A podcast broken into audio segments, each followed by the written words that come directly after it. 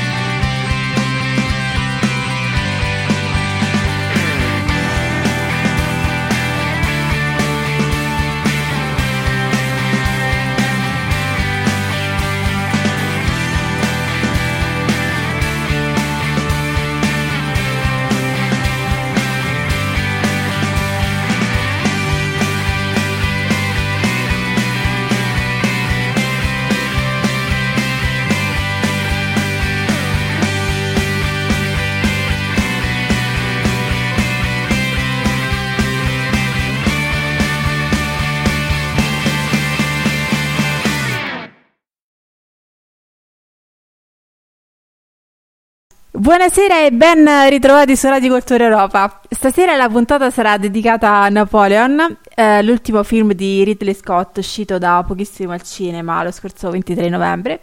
Ne parleremo con il nostro Attilio Soti Russotto, carichissimo questa sera, e con Alessandro Porea Raffone che ci parlerà dal punto di vista più eh, storico.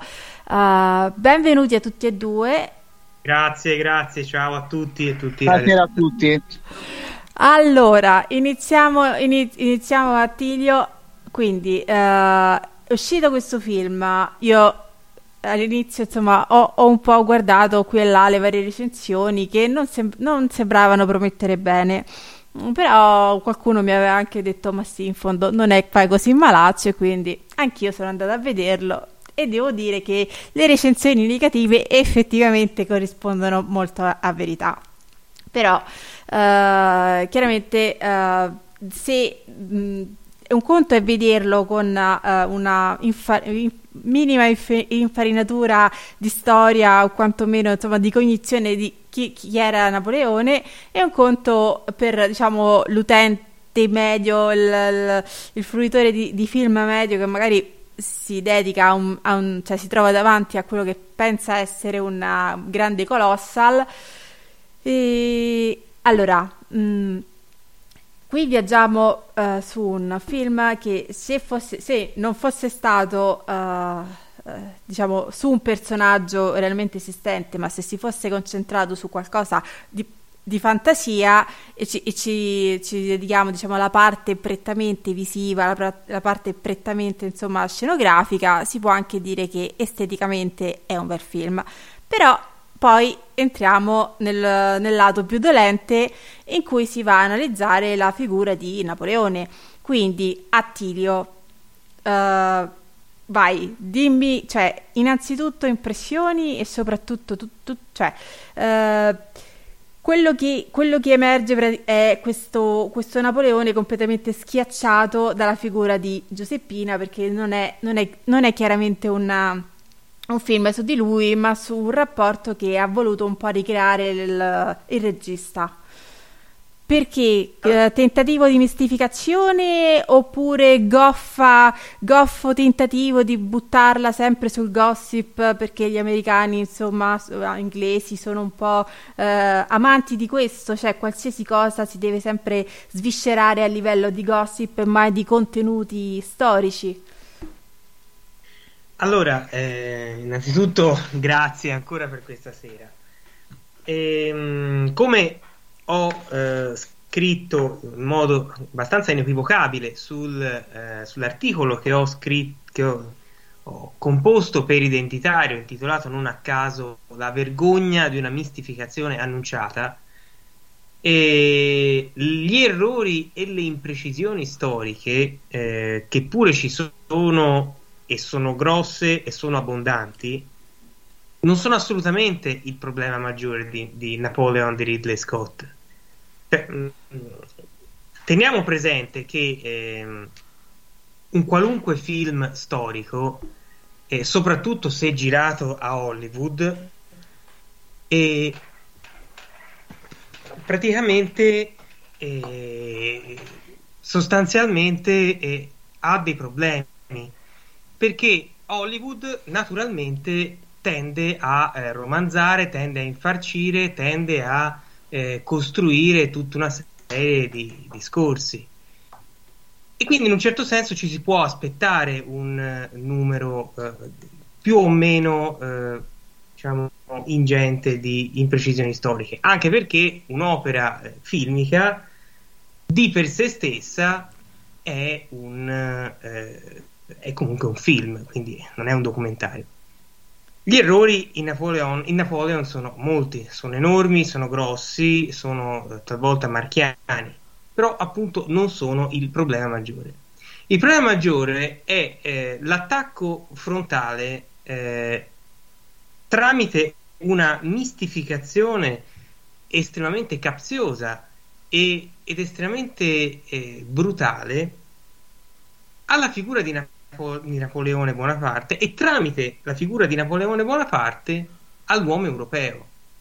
Il principio che infatti eh, deve passare attraverso il film è quello fondamentalmente che anche un personaggio la cui grandezza e eh, eh, capacità e genio sono indiscutibili e eh, rappresentano un vero e proprio spartiacque nella storia d'Europa, in fondo altro non era che un eh, pagliaccio frustrato, sessualmente frustrato, succube della moglie e che ha fatto tutto quello che ha fatto, ovvero i 3 milioni di morti di cui si parla nei titoli di coda, solamente per soddisfare eh, le sue smanie sessuali, che tra l'altro sono rappresentate in modo veramente farsesco, eh, come del resto farsesca è l'intera sua figura, eh, interpretata per carità eh, ottimamente da un Joaquin Phoenix che però è rimasto ancora nei panni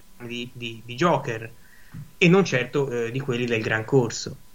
un Napoleone che ride, ridacchia, fa smorfie, corre sulle scale, inciampa, che appunto quando è piccato tira il cibo addosso alla moglie, invece quando è eccitato le salta addosso eh, ululando come una specie di Alvaro Vitali in una commediaccia sexy anni 70 e così via. E questo il punto, diciamo, veramente dolente di quel film che lo rende un'opera assolutamente disgustosa.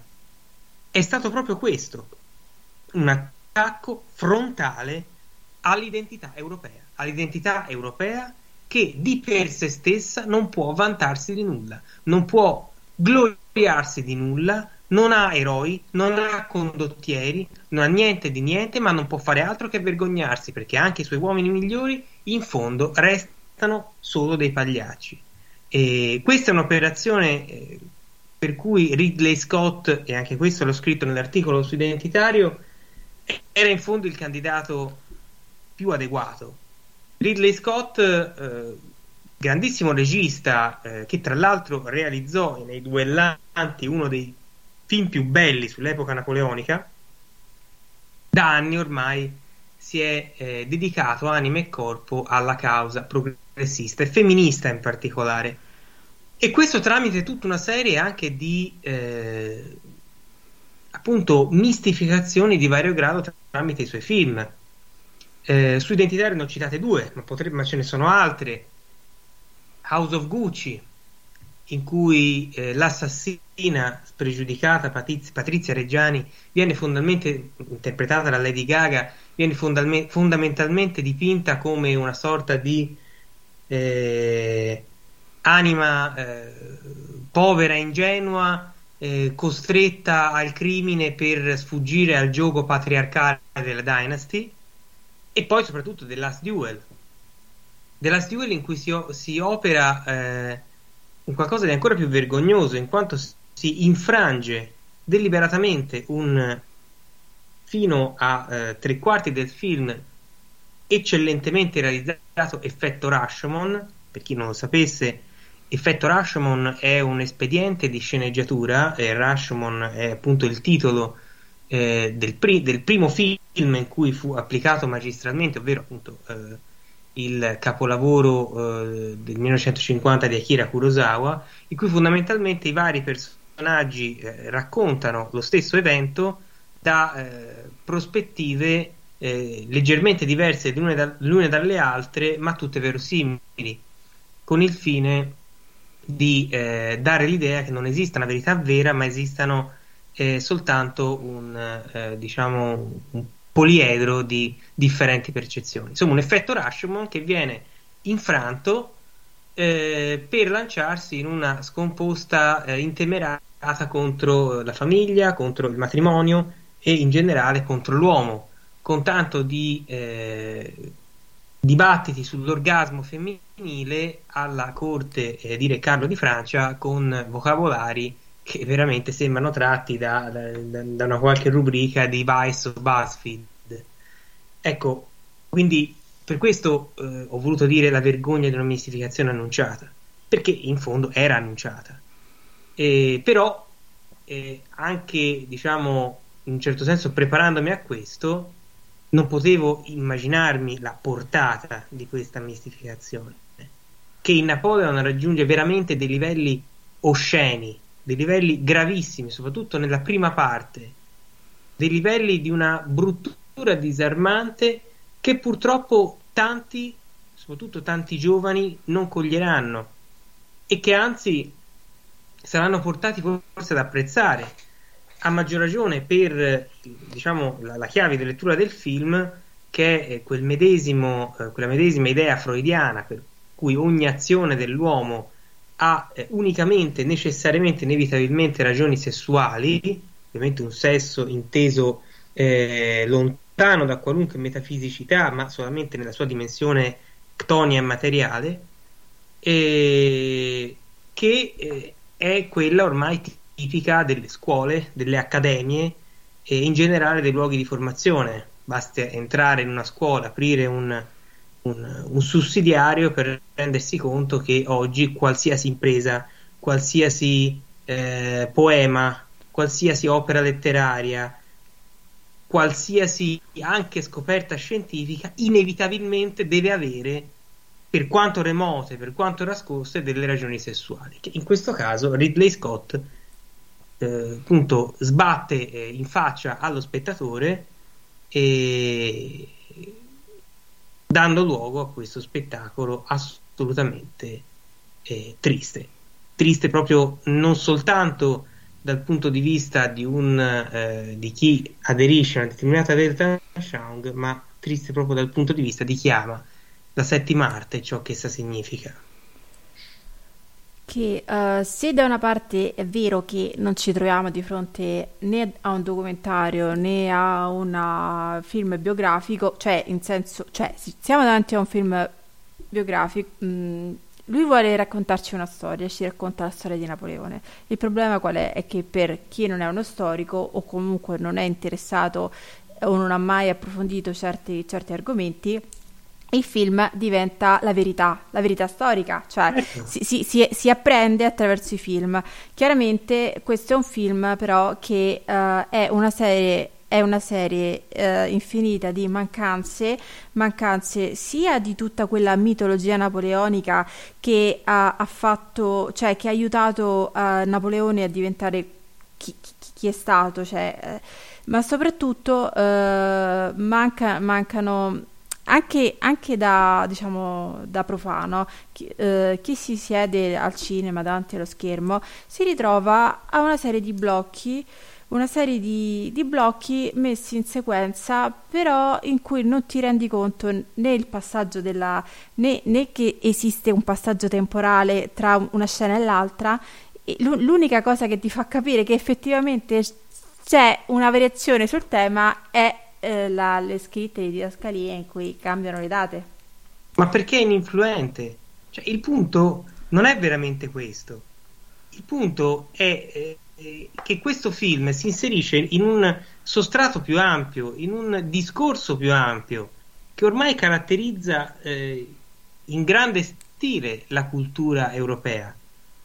L'uomo europeo non può essere fiero di nulla. L'uomo europeo deve vergognarsi di tutto. L'uomo europeo deve provare disgusto, orrore, ribrezzo, senso di colpa per il proprio passato. Questo è il punto. Il fatto che, eh, diciamo, eh, la biografia di Napoleone in fondo è eh, superficiale. Il punto era, abbiamo un mito, come è Napoleone, a che dir si voglia, indipendentemente se si apprezza o no quelle che furono le sue azioni. Abbiamo un mito, abbiamo uno spartiacque, abbiamo un novello Cesare, abbiamo qualcuno che in un certo modo, al di là del bene e del male, ha saputo farsi fato. E noi cosa facciamo?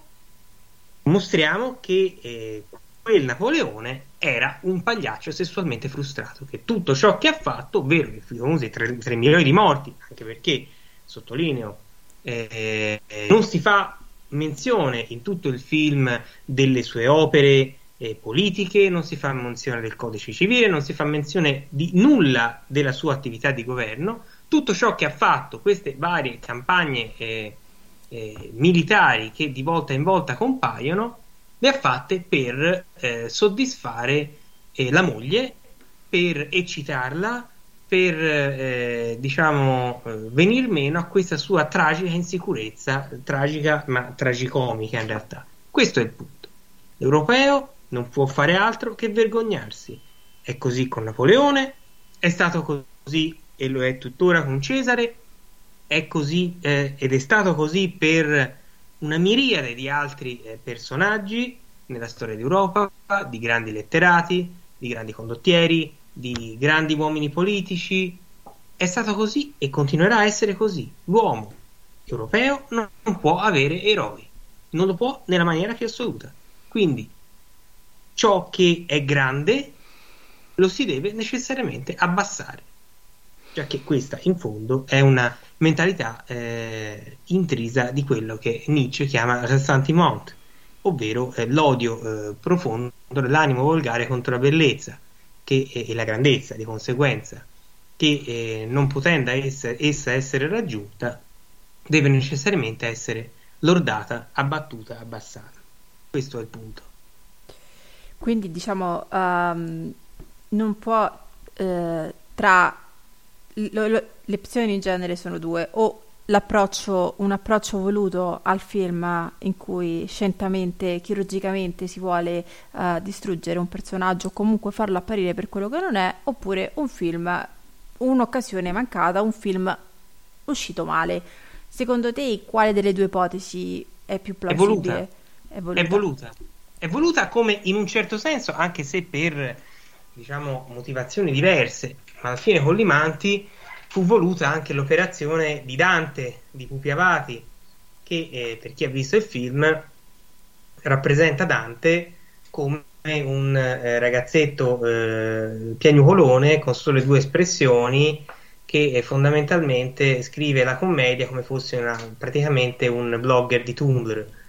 Eh, questo è il concetto. Lui lo fece perché in un certo senso disse che eh, lui si sentiva come un nonno che voleva eh, diciamo riportare eh, la grandezza di Dante agli spettatori barra nipotini. Vabbè, per carità, tutto, tutto bello, però il punto è quello, cioè eh, la grandezza che va eh, abbassata, abbattuta e banalizzata.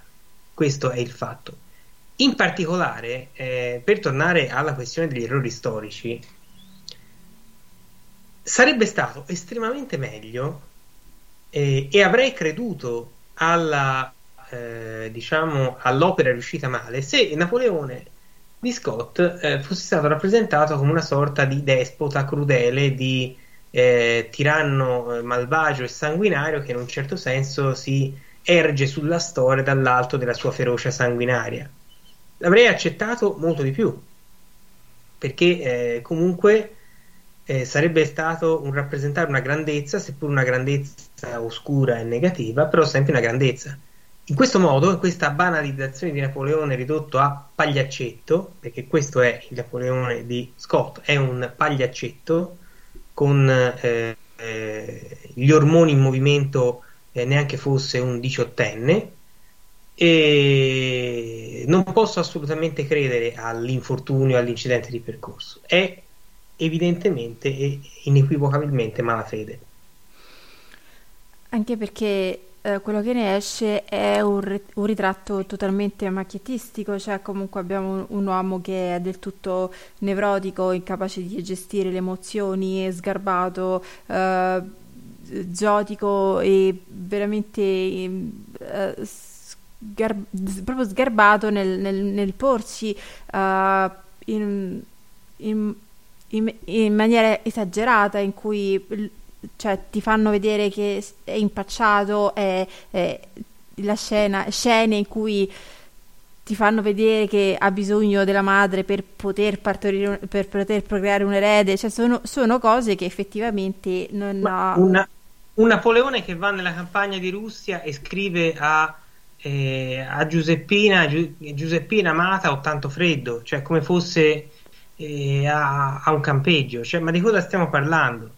È un qualcosa di, di, cioè, di, di impensabile, di inaudito, che non può in alcun modo essere, essere classificato come buona fede.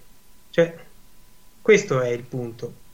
Ed è un punto pur, purtroppo molto grave, io eh, qualche mese fa eh, su questi palinsesti partecipai a, con eh, Riccardo Tennenini a una trasmissione su Barbie in cui dicevo che Barbie mh, mm, in fondo non avrebbe poi causato chissà quali danni perché quasi immediatamente tutti la riconobbero per com'era, ovvero una, una una, praticamente una parodia eh, femminista, una, un delirio talmente ridicolo e talmente eh, esagitato che tu, su cui tutti quasi immediatamente ebbero da ridere. E dissi eh, che eh, problemi, in realtà i veri problemi non vengono da film come Barbie, ma vengono da eh, grandi film d'autore realizzati da eh, personaggi militanti, perché di questo si tratta militanti, che dispiegano tutto il loro talento e la loro competenza nella settima arte per, diciamo, sfornare trame, personaggi, immagini eh, completamente false e mistificate, eppure assolutamente credibili all'uomo d'oggi. L'uomo d'oggi che va al cinema e vede Barbie si mette a ridere alla fine, a meno che non sia proprio una femminista esagitata, si mette a ridere perché è ridicolo. È uno spettacolo ridicolo. Un uomo invece che va a vedere, eh, un uomo d'oggi, che va a vedere Napoleon, vede il ritratto di Napoleone e inevitabilmente lo assorbe, finisce per assorbirlo. E ciò poi coadiuvandosi in generale col clima culturale contemporaneo, non può far altro che portarlo a tutta una serie di conseguenze devastanti. Ma tu, diciamo, definiresti questo film eh, non femminista perché chiaramente però eh, perché secondo me il, il, ruolo anche di Giuseppina non esce bene per niente. Lei non, non era quella cosa lì che loro fanno vedere questa damina eh, isterica che eh, passa cioè sembra che stia lì a solo ad attendere e passa il tempo a cornificare Napoleone. Cioè eh, a parte il fatto che Napoleone comunque è, ha avuto talmente tanti amanti tante altre eh, tante altre eh, situazioni, eh, ha avuto altri figli, quindi è proprio, non credo, cioè sicuramente il, il carteggio, le lettere mostrano comunque che il, un rapporto importante c'era, ma quello che è stato descritto da Scott è comunque qualcosa che è, è morboso e tossico, ma in, in, entrambi i casi, cioè anche lei non ne esce bene come, come personaggio. Diciamo che in questo caso Giuseppina è stato un effetto collaterale.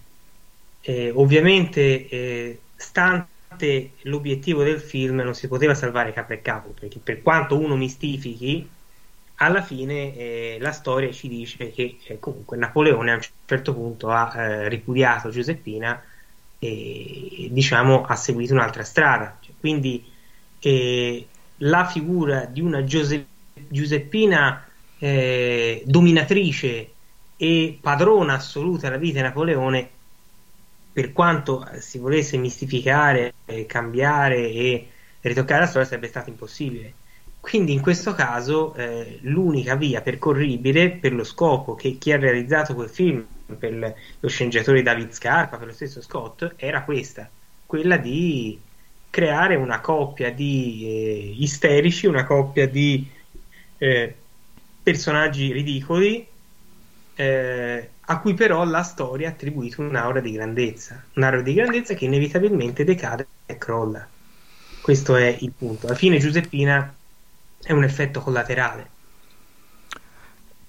Potremmo dire che uh, Scott se la cava di più quando inventa rispetto a quando si deve attenere ai fatti, perché nei film, diciamo, puramente cre- creativi di, di fan- fantascienza, fantasia, eh, ha sempre fatto ottimi, ottimi film, ma quando ha dovuto cimentarsi con realtà storiche, eh, spesso diciamo ci sono parecchi, ci, ci sono eh, cose no, non attinenti alla realtà. Eh. Ma tra l'altro, eh, diciamo, questo è un problema di Scott relativamente recente. Perché se si va a vedere, a scorrere la filmografia di Scott, in realtà diciamo, questo, questo suo invasamento femminista progressista è, diciamo, risale al massimo all'ultimo decennio. Perché se si va prima ancora, eh, per esempio, prendiamo Il Gladiatore. Il Gladiatore è un film pieno di imprecisioni storiche.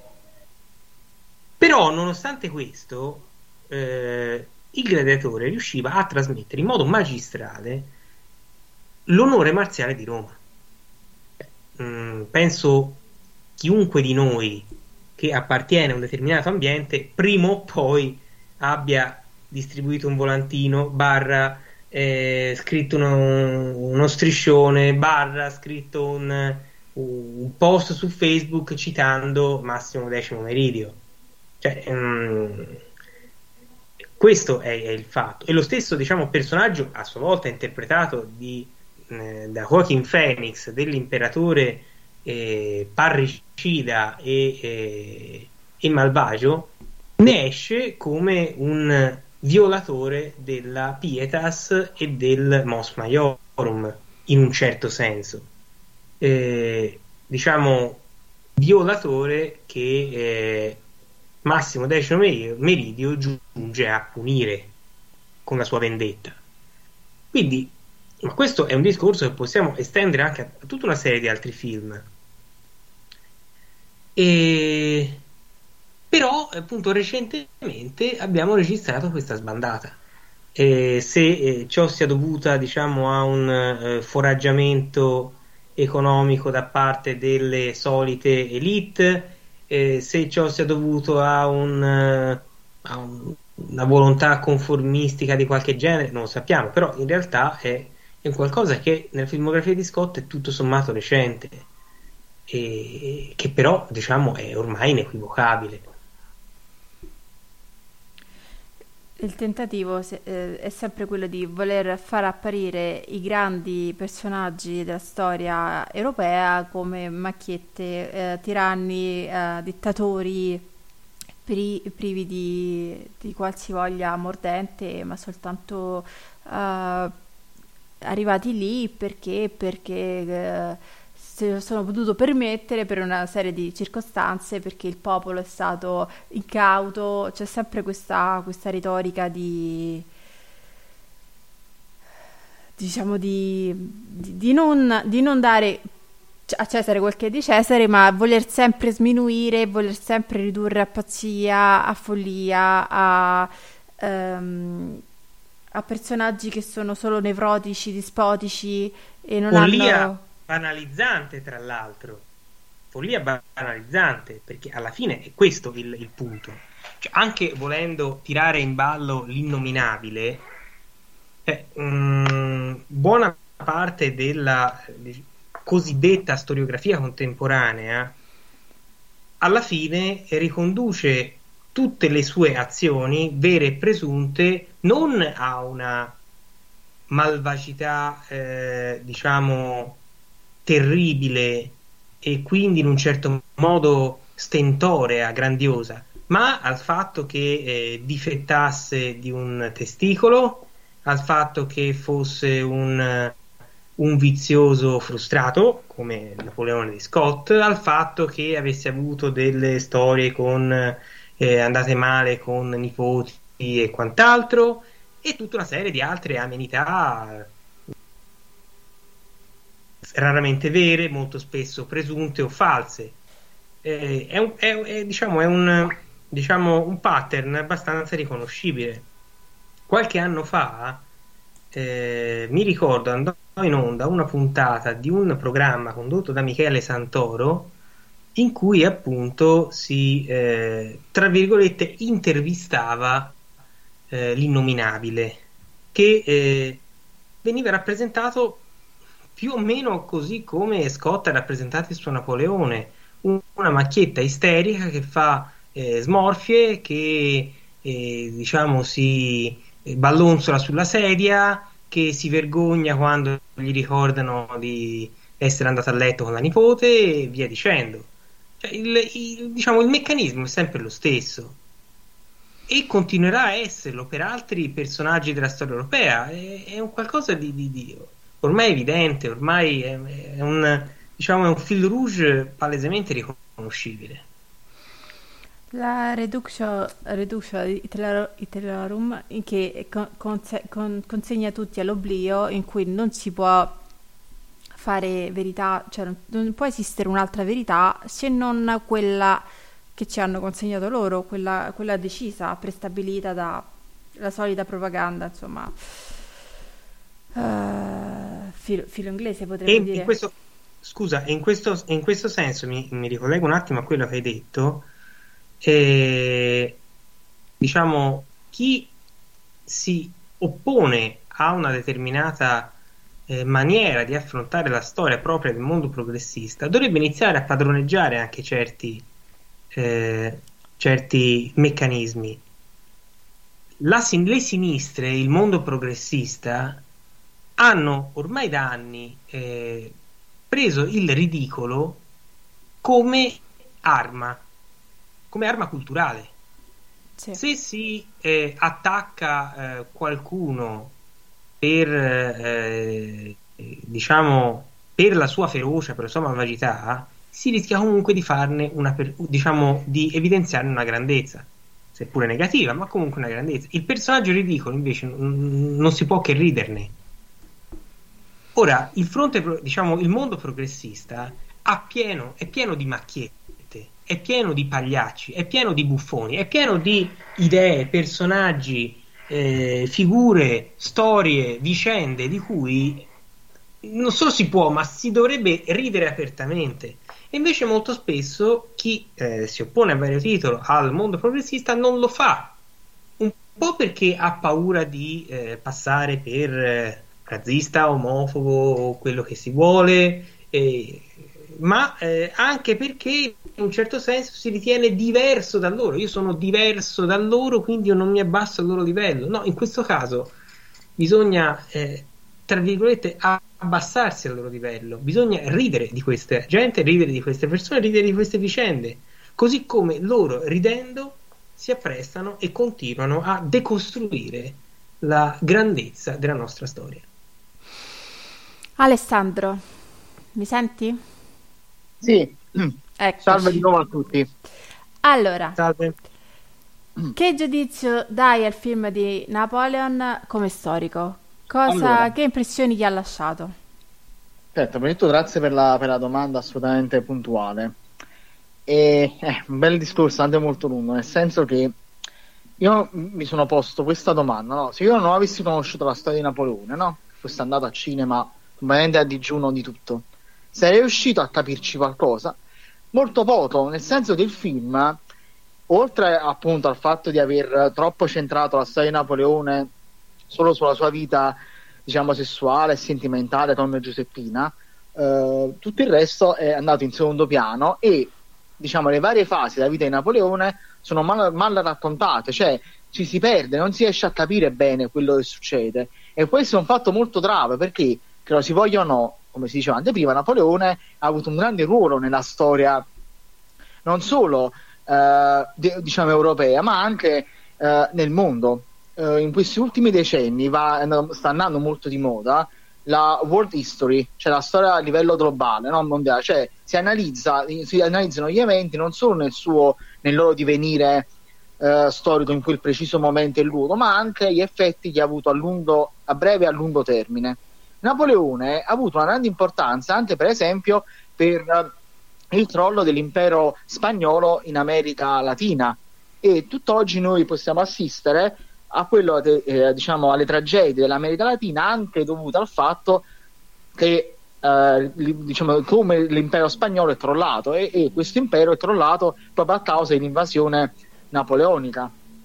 Un'altra cosa diciamo, de, eh, diciamo non si evince nel film, eh, appunto, oltre al fatto che eh, Napoleone ha...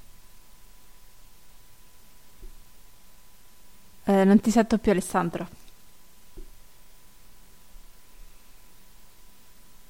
Alessandro? Io mi sento, voi mi sentite? Okay. Sì, sì, vai, vai. Sì, sì. sì ridì sì, insomma, eh... quest'ultima parte. Sì, ok, no, il problema, dicevo appunto, che nel film non si evince la complessità della figura di Napoleone e il fatto appunto dell'importanza di Napoleone al, di, di, quello che lui è stato per, in quanto uh, ultimatore, se vogliamo definire così, della rivoluzione francese a livello europeo, ma non solo, perché si parla appunto dell'invasione in Russia, ma non si parla del fatto che Napoleone precedentemente aveva invaso la Spagna. Anche il ruolo di Napoleone in Italia non viene assolutamente rimarcato, tranne alla fine quando accanto alla bandiera francese eh, c'è la bandiera eh, italiana. Ma oltre a questo, poco o nulla viene detto e questo secondo me è un fatto molto grave perché un film del genere, cioè un film di storico tra virgolette, dovrebbe riuscire a, a svolgere anche il ruolo di, mm, non dico di educatore di chi va a vedere il film, ma almeno ad aiutarlo a comprendere meglio quello che è successo. E questo nel film non è assolutamente accaduto perché mh, mm, eh, per esempio un esempio tra i tanti che potrei fare prima di tutto non è vero che Napoleone ha bombardato le piramidi primo. Punto secondo non è assolutamente eh, così, cioè non è assolutamente vero. Che Napoleone fugge dall'Egitto per via delle lettere di, di Giuseppina e per il fatto appunto che Giuseppina si stesse tornificando. Non è assolutamente così, lui è scappato perché si è reso conto ormai la sua avventura in Egitto era terminata e quindi doveva tornare in Francia per recuperare il potere. E questo non si vince. Ed è, ed è grave, cioè è giusto che i francesi si siano um, arrabbiati, però io vorrei utilizzare anche questo film di Napoleon anche per eh, puntare l'attenzione di tutti sul fatto che anche di come viene visto, come viene vista l'Italia nel cinema. Posso, se posso fare un esempio tra i tanti, non so se qualcuno di voi ha mai visto la serie Netflix Barbarians. Sì, sì. Ok, in questa serie, si è arrivata la seconda stagione, nella seconda stagione si inventa completamente una sconfitta avrebbe subito Tiberio, assolutamente non vera. E, e, questo è un fatto molto grave perché i tedeschi utilizzano questi, queste serie, questi film, per portare avanti una propria, eh, una propria visione della loro storia nazionale. Noi invece non lo facciamo assolutamente. Cioè, come se noi avessimo fatto un film, ne so, sulla battaglia di Lepanto, nel quale appunto gli italiani hanno avuto un grandissimo ruolo, o eh, nelle, nelle, nelle, nelle, battaglie no, contro Federico Barbarossa, e avessimo attaccato la mano, tutti quanti ci sarebbero, no, ci avrebbero attaccato e avrebbero detto che non era, non era così. Mentre invece noi taciamo e non diciamo nulla rispetto a, a, film che comunque mettono in cattiva luce o dimistificano o comunque mentono su quello che in realtà veramente è accaduto nella, nella storia. Io penso che purtroppo, nel bene o nel male, il cinema serve molto per rappresentare e autorappresentarsi e quindi il fatto che noi non utilizziamo questo strumento eh, per poter portare avanti anche il nostro stesso interesse nazionale, la nostra visione della nostra storia, io credo che sia molto grave dal mio modesto punto di vista. Non so se sono stato chiaro nell'elaborazione del mio pensiero. Sì, sì. Secondo te, da... quali sono, cioè, guardando il film, quali sono state le, le mancanze e gli errori più gravi, più clamorosi tra tutti, cioè tra, tra, in tutto l'oceano, mare magnum di errori, di, di, di, cose incomprensibili, quali sono state le cose che invece sono, cioè sono molto gravi e a cui avrebbe dovuto prestare più attenzione il regista? Uh, Alessandro, non ti sento se stai parlando. Io vi sento, okay. mi sento. Ok, vai, vai, sì, sì, vai. Uh, il, mh, mm, secondo me un problema molto grave ehm, di questo film è che non emerge un fatto molto importante ma che spesso viene dimenticato, cioè che la, la rivolut- le rivoluzioni in generale, ma in particolare quella francese, è stata realizzata da giovani in primo luogo e soprattutto, la cosa ancora più importante, da gente che proveniva dai più diversi strati sociali e che è stata elevata grazie a Napoleone. Cioè, quello che Napoleone è riuscito a fare, perché na- i soldati di Napoleone lo seguivano dovunque? Per il fatto che Napoleone ha dato loro una speranza di progresso so- sociale, cioè di, poter- di innalzamento sociale. I marescialli di Napoleone, che poi sono stati tutti nobilitati, sono, appunto il fatto che siano stati nobilitati da Napoleone è stato un colpo di genio da parte sua, ovviamente non solo i militari, ma anche tanti civili sono stati nobilitati, perché ha dato loro una, una possibilità di scalare la società, mentre prima la società era, non dico immobile, ma comunque era molto difficile no? riuscire a, a, realizzare una scalata sociale. Con la rivoluzione francese e con Napoleone, la borghesia diventa protagonista e questo nel film ovviamente non si vince minimamente.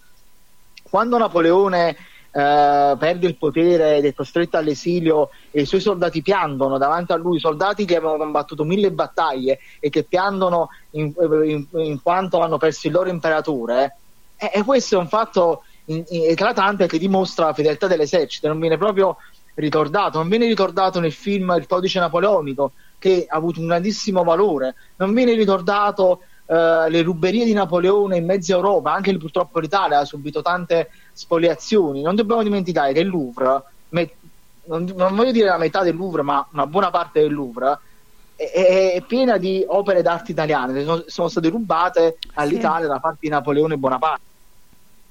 Sì, purtroppo.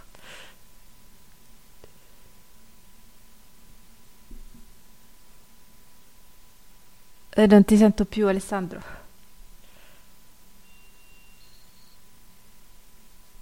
Ecco, mi sentite? Sì, sì, ecco, vai, continua.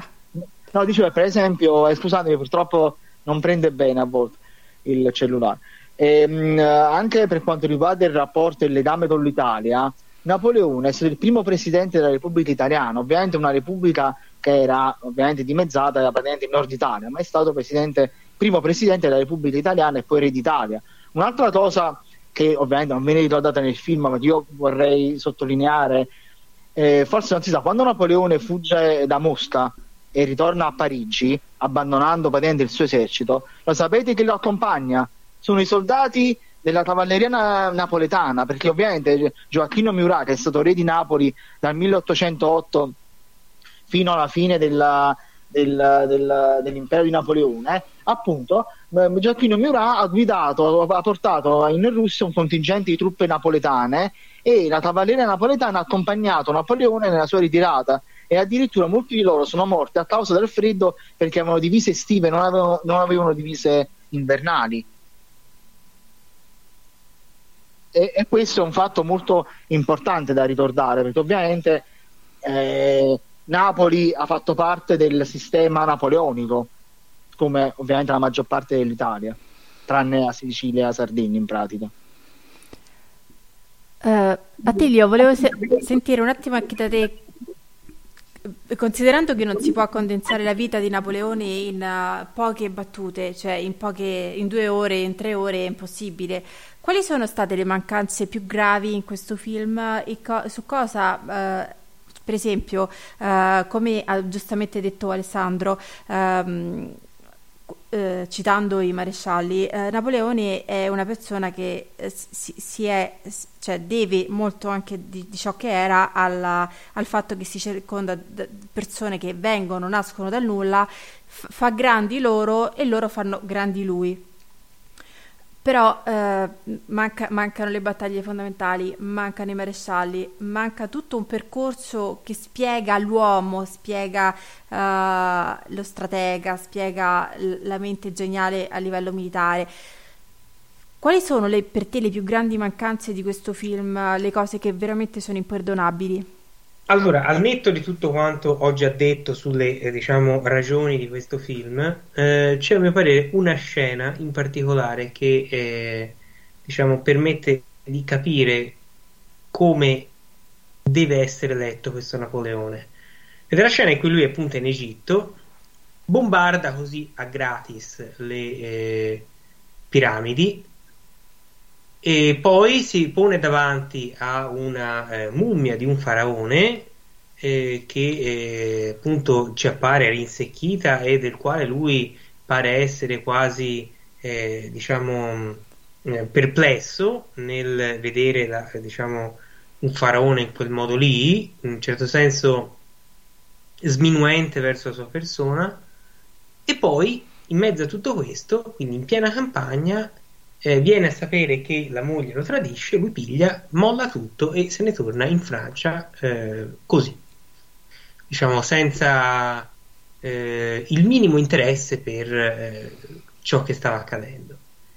Ecco, questa secondo me è una scena chiave perché è, eh, mostra come questo Napoleone deve essere letto, ovvero un personaggio che non solo non era grande, ma un personaggio che neppure valutava la grandezza in realtà eh, pensiamo per esempio a Barry Lyndon di Stanley Kubrick, che penso, spero, chiunque eh, stia ascoltando in questo momento abbia visto almeno una volta. Nella... È un film che va visto almeno una volta nella vita ed è una meravigliosa storia di, dell'ascesa e della caduta di un impostore.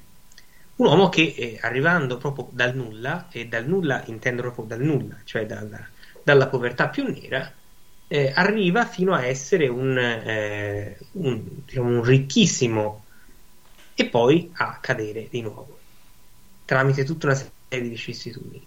Ecco, il personaggio di Barry Lyndon eh, non fa solo un'ascesa sociale, ma lui aveva ben chiaro cosa fosse la grandezza, cosa fosse la eh, magnificenza, che in un certo senso eh, lui magari riproduceva in modo forse pacchiano, forse magari eh, anche goffo se vogliamo, ipocrita, per carità. Lui aveva, ben chiaro. Eh, il Napoleone di eh, Scott questo non lo ha chiaro. Lui non ha minimamente chiaro cosa sia la grandezza. Lui agisce solo ed esclusivamente per, eh, diciamo, per tacitare le sue smanie interne, le sue eh, insicurezze, le sue eh, pulsioni sessuali. È un Napoleone completamente materiale. Materiale. Questo è, questa è, a mio parere, la gravità maggiore di questo film. Poi, al di là delle imprecisioni storiche, degli errori storici, che sono tanti, che sono grossi, che sono evidenti, però è questo, secondo me, il punto chiave di questo film. Alessandro. Prima hai, hai, citato l'Italia e hai ovviamente citato anche le due campagne che sono state fatte da Napoleone in Italia. Che, che ruolo ha avuto Napoleone in Italia? Qual è stato insomma il, la, il, sento un po' di riverbero, scusa. Qual è, qual è stato il rapporto di... Che, che, ruolo ha avuto in Italia Napoleone? Allora, Napoleone ha avuto un grandissimo ruolo perché è stato che è riuscito a portare eh, i valori, i principi e le istanze della rivoluzione francese in Italia, prima di tutto. Secondo punto, e quindi anche una, un, emerge, un, un, emergere di una, di una borghesia ovviamente meno ricca, meno potente rispetto a quella italiana, ma comunque anche in questo caso emergere una, una borghesia, quindi sue, le sue istanze, le sue necessità e, cosa ancora più importante, un sentimento di unità nazionale, perché come dicevo prima, lui è stato il primo presidente della Repubblica Italiana, poi diventato anche re d'Italia, anche se c'è anche da dire che larghe parti dell'Italia sono state inglobate nella Francia, perché per esempio lo stesso Piemonte, a un certo momento anche la Toscana, il Lazio, sono diventate eh, distretti francesi. Quindi lui ha preso una parte di questi territori italiani facendoli diventare direttamente francesi, anche perché lui, e questo ovviamente nel film non viene riportato, lui è, è corso. Corso e lui si chiama Napoleone Buonaparte, diventa Bonaparte per francesizzarsi, anche perché lui riesce a entrare nell'Accademia Militare riservata ai nobili grazie al fatto che il padre di Napoleone Carlo ottiene in Toscana una patente di nobiltà grazie al fatto che buona, i Bonaparte eh, che provenivano dalla Toscana, alcuni di loro erano diventati nobili e quindi grazie a questo lui ottiene questa carta che permette al figlio di entrare nell'Accademia Militare. Non solo, ma devo anche di, eh, ricordare per esempio Luciano Bonaparte è stato colui che ha aiutato il fratello a, a ottenere il potere. Eh, fra l'altro è l'unico dei fratelli a non diventare re, ma diventa principe di Canino e quindi va a vivere nel Lazio. Lo stesso Giuseppe Bonaparte, il fratello maggiore di Napoleone, dopo la guerra. Eh, Alessandro, non ti sento, è andato via l'audio. Eh, vai, vai. Ecco, ora, ora, sì, vai, vai. Sì, non so se ero arrivato al fatto di dire che la, la, famiglia di Napoleone, i suoi fratelli e le sue sorelle, avevano profonde radici in Italia, perché come dicevo, Luciano Bonaparte va a vivere eh, appunto a Roma, diventa principe di Canino.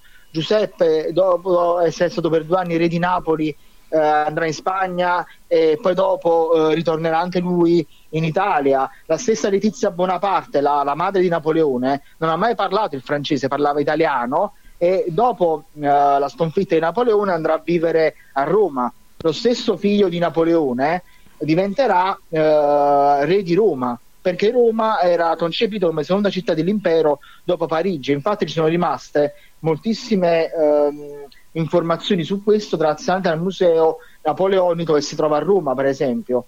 Uh, a Napoli, Napoli ha anche avuto moltissimo, uh, moltissimi benefici da Napoleone per il fatto appunto che uh, il sistema napoleonico ha integrato Napoli e nella stessa città di Napoli, grazie a prima a, a Giuseppe e poi dopo a Murat, le leggi eh, e i principi della rivoluzione francese sono penetrati anche nel, nel meridione continentale.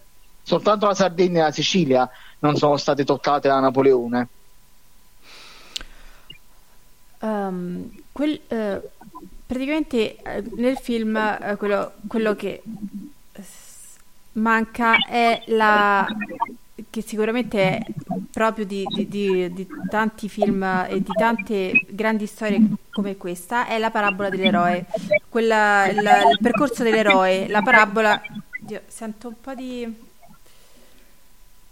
Um, il, per, quel percorso diciamo, che fa di un, ero- cioè fa di un, di un grande uomo in cui tutta la sua vita insomma, viene descritta all'interno del film, uh, all'interno di un romanzo, all'interno di... Però abbiamo già detto che manca perché uh, Scott, uh, Ridley Scott ha deciso di, di consegnarci un uomo misero, un uomo che cioè, in qualche modo lui cerca di disumanizzare Napoleone, giusto eh, Tirio? Assolutamente, cioè eh, Napoleone di Scott non è un eroe, non è neanche un antieroe, come già dicevo prima, è appunto un pagliaccio di cui si può solo ridere e questo è il, il fatto fondamentale. Quindi evidentemente non può essere presente la parabola dell'eroe eh, per forza di cose. Mm. Quando Cos'è, cos'è, che, questo lo chiedo a entrambi, cos'è che salvereste di questo film? Cioè una sola cosa minima all'interno di questo film che vi ha... Vabbè, dite, ok, questo può andare. Uh, no, so, rispondo prima io. Vai, vai, vai Alessandra.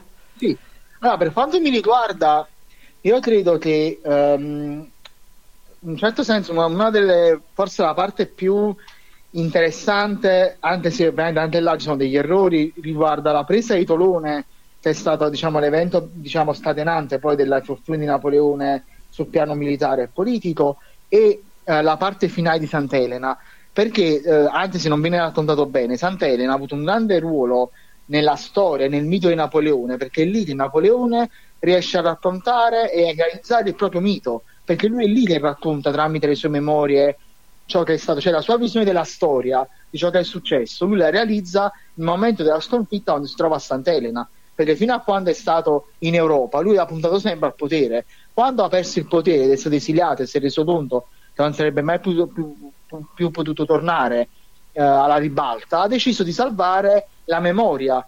E quindi è riuscito in un certo senso a impedire che una leggenda nera su di lui si formasse come invece è successo nella Spagna di, di Filippo II, per esempio. Attilio. Secondo me, eh, se si vuole salvare qualcosa di questo film è mh, mm, evidentemente il comparto tecnico, eh, come del resto anche negli altri film di Scott. Un comparto tecnico che certamente è eccellente nella sua, spe- nella sua spettacolarità, nella sua esecuzione, eh, i carrelli, eh, le riprese, l'ampio virtuosismo delle camere. Questo, insomma, del resto parliamo di un grandissimo regista. Basta soltanto vedere la sequenza della battaglia di Austerlitz, come è stata girata, il, l'alternarsi del campo esterno e del campo sommerso. Eh, assolutamente. Come del resto, io salvo, eh, a differenza anche di molti che hanno criticato questo film, la ehm, performance di Joaquin Phoenix, che non ha assolutamente eh, sbagliato performance, non ha ciccato, per usare diciamo un termine colloquiale. Eh, Joaquin Phoenix ha fatto esattamente ciò che gli era stato detto di fare e lo ha fatto nel modo eccellente da grandissimo interprete com'è. Eh, il, il, Napoleone di Scott è un residuo del eh, meraviglioso, indimenticabile Joker di Todd Phillips del quale conserva anche molte smorfie, molte mosse, molte, molti atteggiamenti. Però, mentre nel Joker di Todd Phillips emergeva a suo modo una grandezza della follia, un'inimitabilità eh, del villain, una, diciamo, una statura dell'antagonista e in quel caso sì del, eh, diciamo, del percorso da nullità ad antieroe o eroe, a, a seconda di come la si vede, questo nel Napoleone di Scott è tutto assente, però questo non intacca comunque la performance di Joaquin Phoenix che è assolutamente eccellente, ormai non, non ci si stupisce più, è uno degli attori più versatili, più dotati della sua generazione. Sì, eh, e sicuramente anche nel piano estetico eh, scena- la fotografia, la- gli scenari, è tutto molto gradevole, questo bisogna dargli, dargliene atto. Anzi, questo forse rende, rende il film ancora più pericoloso, Sì. perché se fosse stata una cialtronata dal punto di vista tecnico, estetico, artistico, eh, forse sarebbe stato più innocuo. Invece, diciamo, la, la bellezza anche di ciò che si vede la capacità con cui tutto ciò è stato prodotto rende il film ancora più pericoloso. Come molti hanno detto, è una grande occasione mancata di fare un grande film, di consegnare alla storia un grande film su un personaggio che ha fatto la storia, e però sfumata così per propaganda, per ripicche, per gelosia. Beh, il, diciamo, le occasioni eh, cesseranno di essere mancate quando si modificherà l'humus culturale che in questo momento è avverso all'Europa e a tutto ciò che con Europa si intenda veramente. Vorrei fare un esempio, se posso. Ah, vai, vai Alessandro. No, lo dico proprio perché è molto attuale, eh, perché oggi alla Scala ci sarà il Don Carlos di, di Giuseppe Verdi, no? Ok. Allora, in questa opera teatrale c'è molto poco di vero, ovviamente, nel senso che eh, Don Carlos sarebbe il figlio di Filippo II di Spagna eh, che è morto pazzo. Ok, in questa opera teatrale ehm, la, la, figura di Filippo II sembra quella diciamo, di, un, di un re malvagio che vuole far morire il figlio perché il figlio è innamorato, eh, ricambiato della, della, diciamo, della, sua matrigna, quindi di eh, Isabella di Valois. Tutto ovviamente falso. E questo però nasce da, da una leggenda nera che gli olandesi, gli inglesi sono riusciti a portare avanti ai danni della Spagna, così come poi hanno fatto anche con Napoleone, così come hanno fatto anche con noi italiani in tante parti della nostra storia, perché ovviamente purtroppo si vuole portare avanti soltanto un certo tipo di verità storica che non è vera, cioè nel senso che si vendono, um, come posso dire, edulcorati i fatti o per far sì che una, una, soltanto una parte della verità emerga. E questo ovviamente è un fatto molto grave, ancora più grave il fatto che tutti gli altri accettino supinamente questo senza, non dico ribellarsi, ma senza comunque cercare di far emergere la verità a tutto tondo. Lo storico ha il dubbio per, per, per atto di fede, cioè uno storico che ha, mette un punto su un fatto, non è un vero storico, lo storico deve indagare, deve comprendere, deve cercare di capire sempre, ovviamente ricercando e cercando sempre nuove fonti e nuove informazioni laddove è possibile, ovviamente. Mm siamo, diciamo, siamo all'ora di diretta, quindi io tra un po' vi libererei, ma Alessandro, da storico, so che è impossibile perché eh, di, per, di, Napoleone se ne può parlare, penso, per, per, all'infinito, ore e ore e ore e ore di diretta, ma in poche battute, che tipo di uomo è stato Napoleone?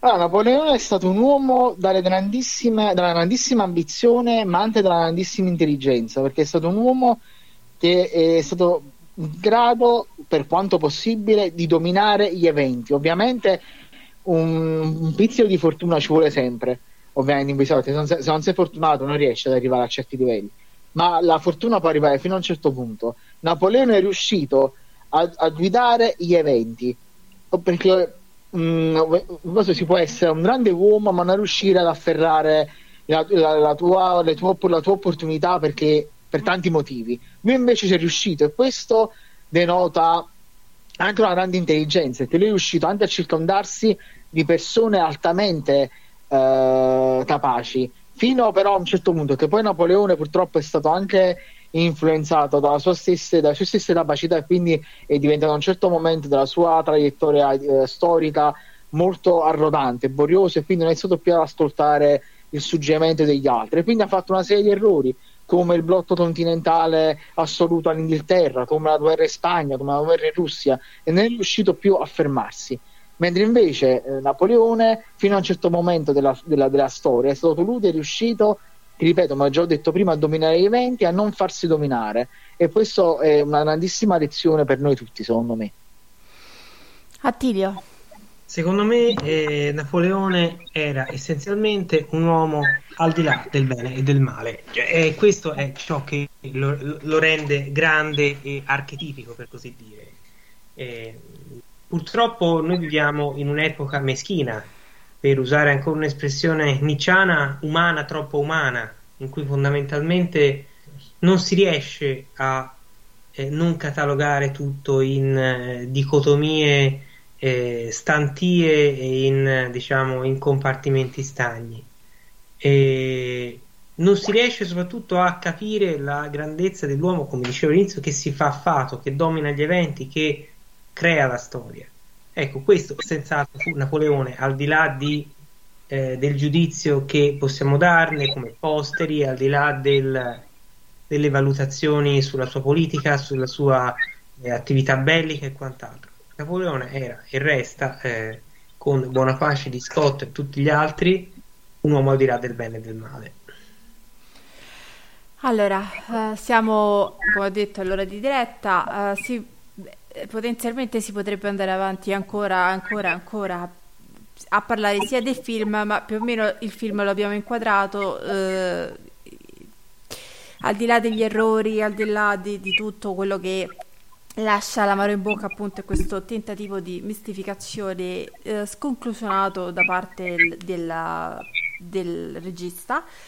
Come, come uomo eh, a, livello storico ce n'è talmente tanto da dire che è impossibile condensarlo tutto in un'unica diretta, per cui uh, io vi ringrazio entrambi per essere stati qui e Grazie. aver uh, dato contributo a questa diretta.